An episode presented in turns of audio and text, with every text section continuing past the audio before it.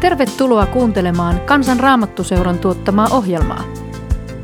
Tue toimintaamme kansanraamattuseura.fi kautta lahjoita.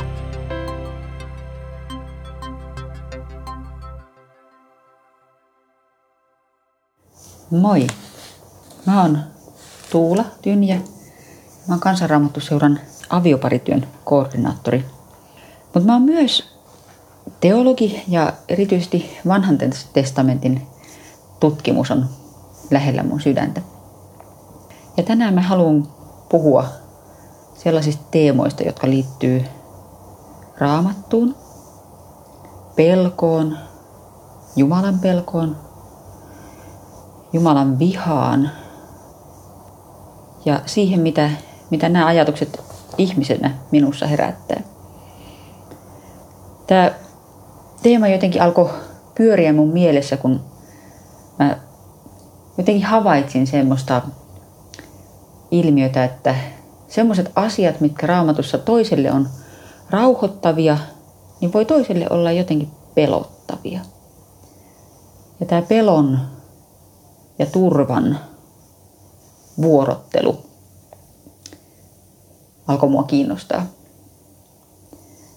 että miten nämä, miten nämä asiat liittyy toisiinsa. Mä oon kuullut sanottavan, että, että raamatussa sanotaan 365 kertaa, että älä pelkää. Vuoden jokaiselle päivälle siis. Tämä ajatus tuntuu lohdulliselta ja se tuo turvaa. Mä itse asiassa en ole laskenut näitä kertoja, mutta, mutta hyvin voin uskoa, että suurin piirtein näin monta kertaa se varmaan löytyy ja jos Jumala itse vakuuttaa, että minun ei tarvitse pelätä, niin olenhan minä silloin turvassa ikuisilla käsivarsilla. Niin kuin Mooseksen jäähyväispuheessa Mooses vakuuttaa Israelin heimolle, että sinun turvasi on ikiaikojen Jumala. Sinua kantavat ikuiset käsivarret. Siellä viidennessä Mooseksen kirjassa luvussa 33. Ja näitä tämmöisiä turvaa tuovia sanontoja ja vakuutuksia, lupauksia on tosissaan runsaasti. Niitä on paljon psalmeissa, niin kuin se tuttu paimen psalmi, psalmi 23. Vaikka minä kulkisin pimeässä laaksossa, en pelkäisi mitään pahaa, sillä sinä olet minun kanssani. Sinä suojelet minua kädelläsi, johdatat paimen sauvallasi. Psalmien lisäksi tämmöinen älä pelkää kehotus toistuu itse asiassa tosi usein myös profeettakirjoissa. Esimerkiksi se liittyy siihen tilanteeseen, kun Jumala kutsuu Jeremian profeetaksi. Hän lupaa, älä pelkää ketään, sillä minä, Herra, olen sinun kanssasi ja suojelen sinua. Joskus tämä vakuutus koskee yksittäistä rukoilijaa, niin kuin Jeremia tai monien psalmien kohdalla on näin. Mutta se kohteena voi olla myös suurempi joukko, niin kuin Israelin kansa. Näin esimerkiksi on Jesajan kirjan jaksossa, joka nykyäänkin usein synninpäästöyhteydessä kirkossa kuullaan. Älä pelkää, minä olen lunastanut sinut. Minä olen sinut nimeltä kutsunut, sinä olet minun. Jesajan kirjan luvusta 43 vanhassa testamentissa käytetään aika useinkin yksikköä silloin, kun puhutellaan jotain ryhmää ihmisiä, niin kuin kansaa. Koska se, se mielletään jotenkin yhtenäiseksi ihmisjoukoksi ja sitä kautta voidaan käyttää sinuttelua. Sitten esimerkiksi kun Joosua saa, saa tehtävän viedä israelilaiset luvattuun maahan, niin hän saa saatteeksi hyvin moni, moninkertaisen tämmöisen älä pelkää lausahduksen. Se kuuluu näin. Herra itse kulkee sinun edelläsi. Hän on sinun kanssasi.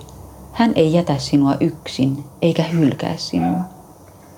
Älä lannistu, älä pelkää. Tämä on viidennestä Mooseksen kirjasta luvusta 31. Ja tässä kohtaa se lupaus annetaan Joosualle, mutta oikeasti se heijastuu kyllä koko Israelin kansaan, joka on jonkin uuden edessä. Ja näitä vastaavia paikkoja on tosissaan paljon. Ja toistuva on myös se syy, minkä vuoksi ei tarvitse pelätä. Syy on poikkeuksetta se, että Jumala on luvannut olla läsnä tai suojella. Jumala on se, joka tuo turvan.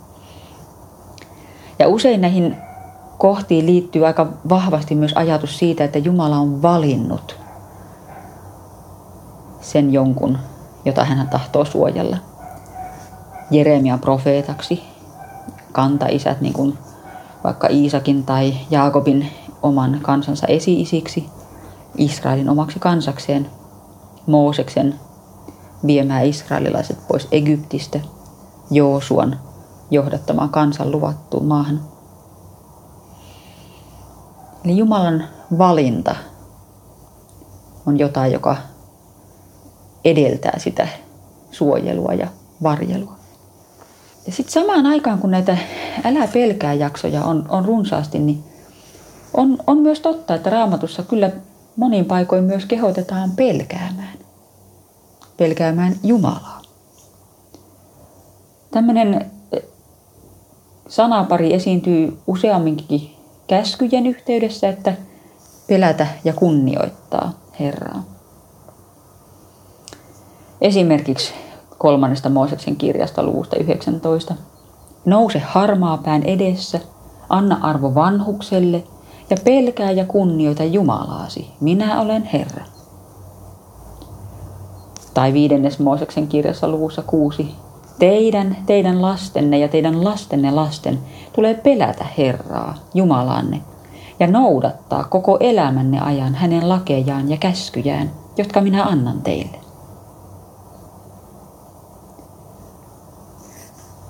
Ensimmäinen kohta, missä pelko astuu näyttämölle, jos luetaan raamattua niin kuin alusta sillä lailla, kun se meillä kirjoissa nykyisin on, niin on syntilankemus, kertomuksen se kolmas luku.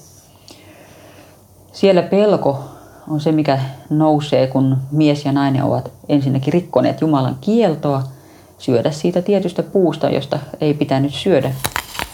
Ja sitten Jumala kulkee puutarhassa illan viiletessä ja ihmiset piiloutuvat. Heitä nimittäin pelottaa. Tämä tulee esiin siinä vastauksessa, kun Jumala kysyy, että miksi sinä piilouduit. Niin mies vastaa, että koska olin alasti ja pelkäsin. Ja psalmissa 111 sanotaan jopa, että Herran pelko on viisauden alku.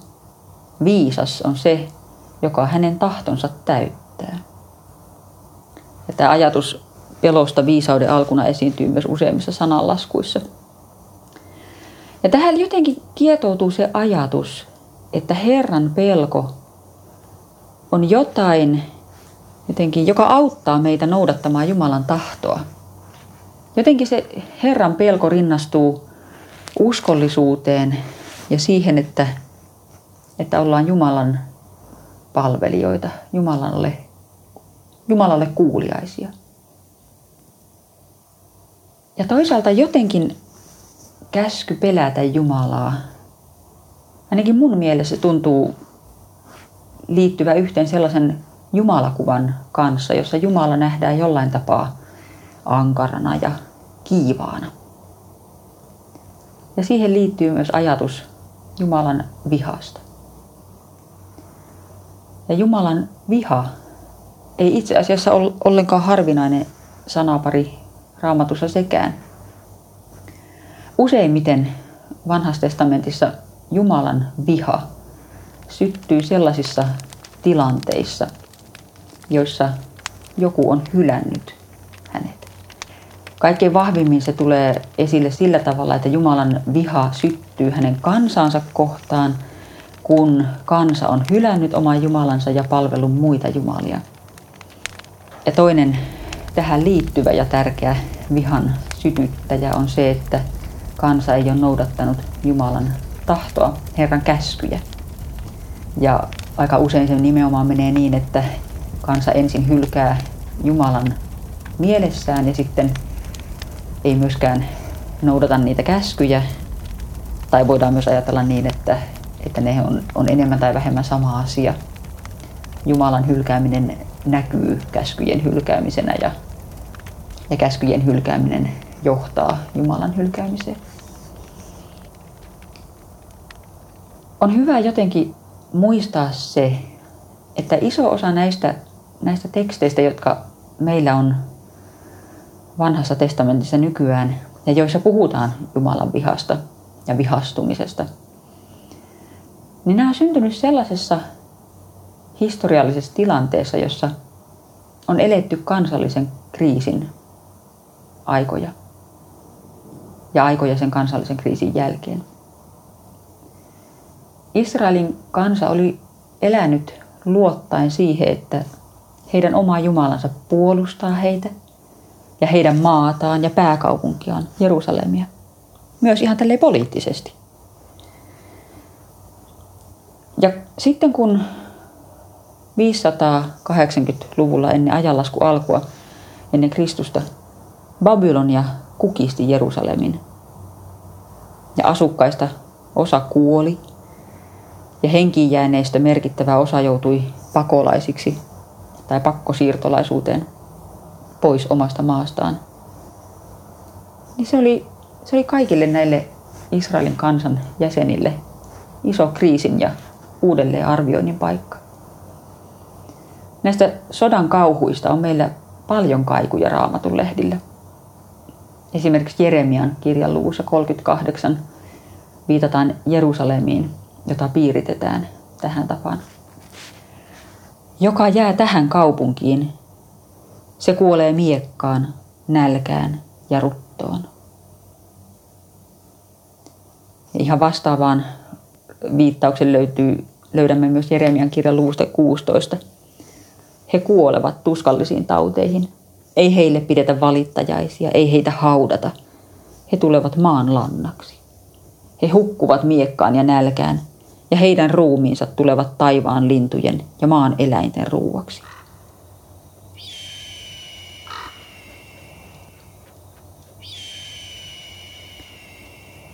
Nämä on tosi karuja nämä, nämä kuvat. Ja voi vaan, voi vaan kuvitella sen niin kuin tuskan, mikä, mikä silloinkin on sodan jalkoihin jääneiden ihmisten elämässä, elämää koskettanut. Pakkosiirtolaisuuteen joutui ennen muuta sen Israelin kansan oppineisto. Juuri ne, joiden kynästä suuri osa meidän vanhaa testamenttia on syntynyt. Ne kansan osat, jotka jäi Juudaan, jäi köyhyyteen ja puutteeseen. Siinä tilanteessa oli, oli aivan luonnollista, ainoastaan luonnollista kysyä, että miksi meille kävi näin? Miksi Jumala ei puolustanut meitä? Miksi hän antoi meidän tuhoutua? Eikö, mehän ollaan hänen valittu kansansa. Hän on luvannut olla meidän kanssa. Miksi? Miksi meille kävi näin? Tähän kysymykseen vastausten päälinja päätyi sellaiseen, että Jumala vihastui meihin, koska me oltiin ensin hylätty hänet ja hänen lakinsa. Nimittäin se kokemus, että Jumala hylkäsi meidät, se oli aito ja tosi. Ja se vaati jonkun syyn, jonkin selityksen. Nimittäin taustalla oli varmasti perususkomus, että Jumala on voimakas, että Jumala on uskollinen ja Jumala on oikeudenmukainen. Ja jotenkin nämä asiat, uskomukset, totena pitämiset piti sovittaa yhteen sen kanssa, mitä tapahtui, sen tragedian kanssa.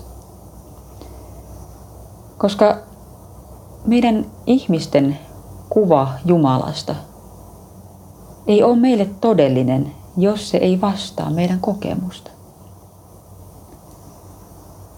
Eletty elämä näkyy siinä, miten me koetaan Jumala ja miten me voidaan hänestä puhua. Ja tämä koskee väistämättä myös elämän pimeää puolta.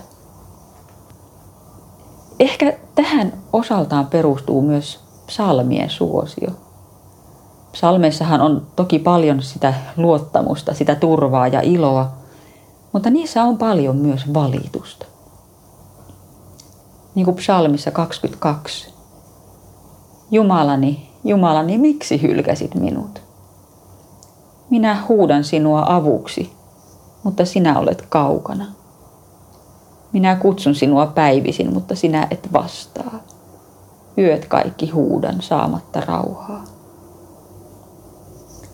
Myöhemmin samassa psalmissa Sonnien laumat piirittävät minua, villit vaasani härät minut saartavat, raatelevat pedot, ne uhkaavat minua, kuin karjuvat leijonat kitaa ammollaan. Voimani valuu maahan kuin vesi, luuni irtoavat toisistaan. Sydämeni on kuin pehmeää vahaa, se sulaa rinnassani. Kurkkuni on kuiva kuin ruukun siru, kieleni on tarttunut kitalakeen. Maan tomuun sinä suistat minut kuolemaan. Ja jatkuu vielä samaan tapaan. Tämähän on se psalmi, josta Matteuksen evankeliumin mukaan Jeesus myös ristille lainaan tuota alkuja, että Jumalani, Jumalani, miksi hylkäsit minut?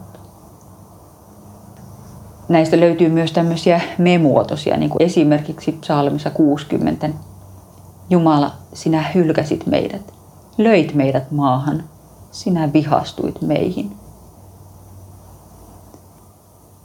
Ehkä niissä oman elämän konkursseissa nämä psalmit tulee lähelle juuri sen takia, että niissä mä voin löytää vertaistukea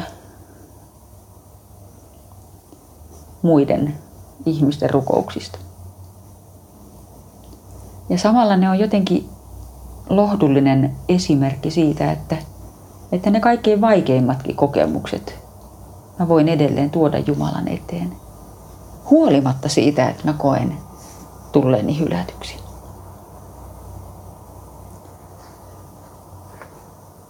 Mä itse ajattelen, että raamatun jumalakuva on niin moninainen just sen takia, että ihmisen elämäkin on. Ja se, että, että raamatussa näkyy myös jotenkin se ihmisen elämän raadollisuus, on mulle jotenkin aika tärkeää.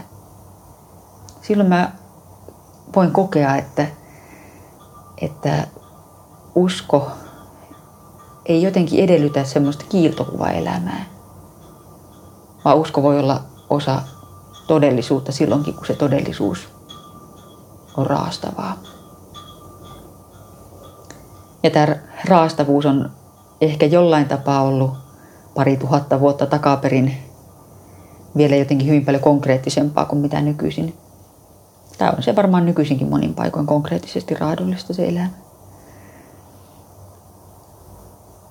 Tämä raadollisuus näkyy ja kuuluu näissä näissä pyhissä kirjoituksissa. Ja jollain tapaa mä ajattelen, että se voi herättää meissä myötätuntoa. Myötätuntoa myös niitä muita raadollisen elämän eläjiä kohtaan. Ehkä myös itseämme kohtaan. Vihahan ei ole ollenkaan ainoa kuva, mikä vanhan testamentin Jumalasta piirtyy. Ja viha ei ole toisaalta myöskään vierasta Jeesuksen itseilmaisuille. Sitä ei kauhean suoraan kyllä sanota, sanota evankeliumeissa, mutta siellä on muutamia paikkoja, joissa vaikutelma on, on se, että, että Jeesus kokee vihaa tai vihaisuutta. Siellä temppelin puhdistamisen tai viikunapuun kiroamisen yhteydessä kyllä välittyy semmoinen kiukkuinen kuva Jeesuksesta. Ja sitten on vertauksia, joissa kuningas suuttuu, kun kutsutut juhlavieraat eivät tule. Matteuksen evankeliumin luvussa 22. Ja Markuksella on, on luvussa kolme pieni viite, jossa Jeesus luo kiistakumppani fariseuksiin vihaisen katseen. Mutta nämä on tietysti aika pieniä häivähdyksiä siellä Uuden testamentin puolella. Mutta siis viha ja pelko on kumpikin jotenkin tunteita, jotka elää raamatun lehdillä. Ja ne elää ihmisin kokemuksessa, ainakin minun elämässäni niillä on, on oma sijansa. Ja ne on kumpikin tunteita, joilla on elämää suojeleva tarkoitus. Mikään tunnehan ei ole väärä. Kaikki tunteet on tärkeitä. Niillä on aina jokin tärkeä viesti. Viha esimerkiksi on tunne, jonka on tarkoitus antaa voimaa, puolustautua tai puolustaa. Viha on se tunne, joka auttaa pitämään kiinni rajoista. Se auttaa puolustamaan jotakin, mikä on tärkeää. Viha ei ole kielletty eikä paha tunne. Se voi tuntua vaaralliselta, koska me tiedetään, että vihan vallassa on tapahtunut pahaa. Mutta viha itsessään ei ole silloin se syypää. Viha on, on vain viesti siitä, että jotain tärkeää on uhattuna. Jotain tärkeää, niin kuin vaikka minun suhteeni Jumalaan, tai minun lapseni, tai minun puolisoni, tai minun henkeni. Ja pelko vastaavasti on myös tunne, joka suojelee meitä vaaroissa. Pelko on, on se reaktio, joka saa minut säpsähtäen perääntymään, kun ajatuksissani meinaan kulkea risteyksessä auton alle. Pelko on se tunne, mikä saa minut pimeässä ajaessani tarkkaavaiseksi ja varovaiseksi. Huoli tai epävarmuus tekee tehtävänsä, jos ne saa mut toimimaan järkevästi ja varautumaan sellaisiin uhkiin, joita elämässä on. Niin kuin nyt vaikka pesemään huolellisesti käsiä. Ja joskus se epävarmuus on merkki siitä, että mä tunnistan oman pienuuteni elämän suuren epävarmuuden ja hallitsemattomuuden edessä. Ja kyllä pelolla on oma paikkansa myös suuren ja tuntemattoman Jumalan edessä. Ja sitten vielä mä haluan palata siihen, että miten tämä kaikki jotenkin liittyy toisaalta myös siihen, että, että Jumalasta puhutaan myös rakastavana. Että miten se Jumalan rakkaus suhteutuu Jumalan vihaan tai Jumalan pelkoon. Sanotaan esimerkiksi Johanneksen kirjeessä, ensimmäisessä Johanneksen kirjeessä luvussa neljä, että rakkaus karkottaa pelon.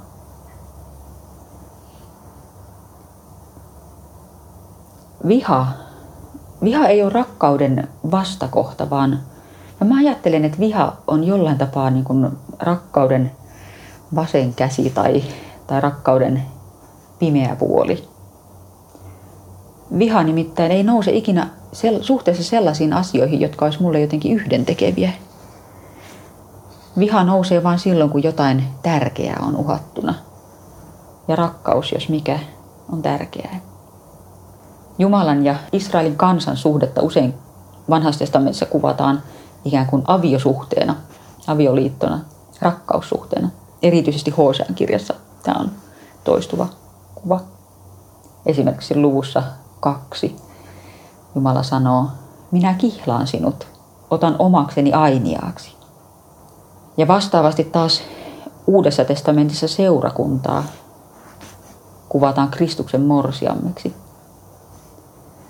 Ja se on hyvin intiivi suhde tietysti sekin. Jotenkin se, että rakkauteen liittyy muita tunteita, on, on tärkeä huomata. Ihan niin kuin viha ja pelko on tärkeitä tunteita, jotka kertoo minulle itsestäni, niin rakkaus on myös tärkeä tunne, joka kertoo minulle itsestäni ja siitä, mitä minulle ja minun ympärilleni tapahtuu. Tunteet herättää lisää tunteita. Kun mä kohtaan toisen vihaa, mussa nousee helposti pelko tai joskus myös kiukku ja halu puolustautua. Myös oma viha voi herättää pelkoa. Ja vihan tunteisiin voi liittyä myös syyllisyyttä ja häpeää, jos mä oon kasvanut sellaisessa ilmapiirissä, jossa niiden kokeminen ja ilmaisu on ollut kiellettyä. Mutta viha on myös lähellä rakkautta. Mitä muuta on kuin mustasukkaisuus kuin yhteen kietoutuneita rakkauden ja vihan ja menettämisen pelon sävyjä. Ja myös pelko ja rakkaus voi liittyä yhteen. Kun mä rakastan jotakuta, on menettämisen pelko juuri rakkaan kohdalla suurin. Tai hylätyksi tulemisen pelko. Mä ajattelen, että tunteet on meille lahja, luojan lahja. Ja niitä on hirveän hyvä kuunnella. Se ei tarkoita sitä, että tarvitsisi olla niin 6-0 tunteiden vietävänä.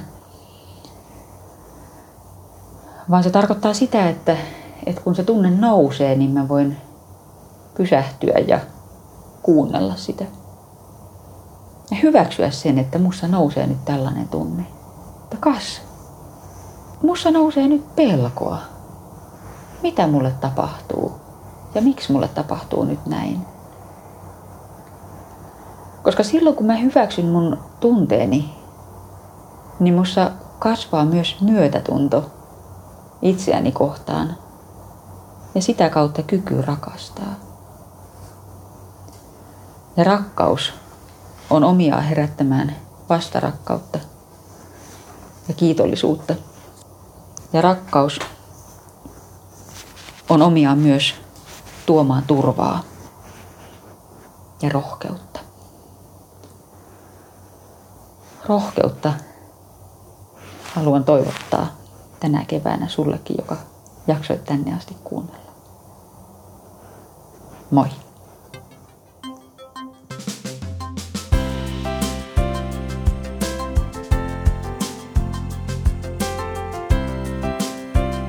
Kiitos, että kuuntelit. Tue toimintaamme kansanraamottuseura.fi kautta lahjoita. Siunausta päivääsi.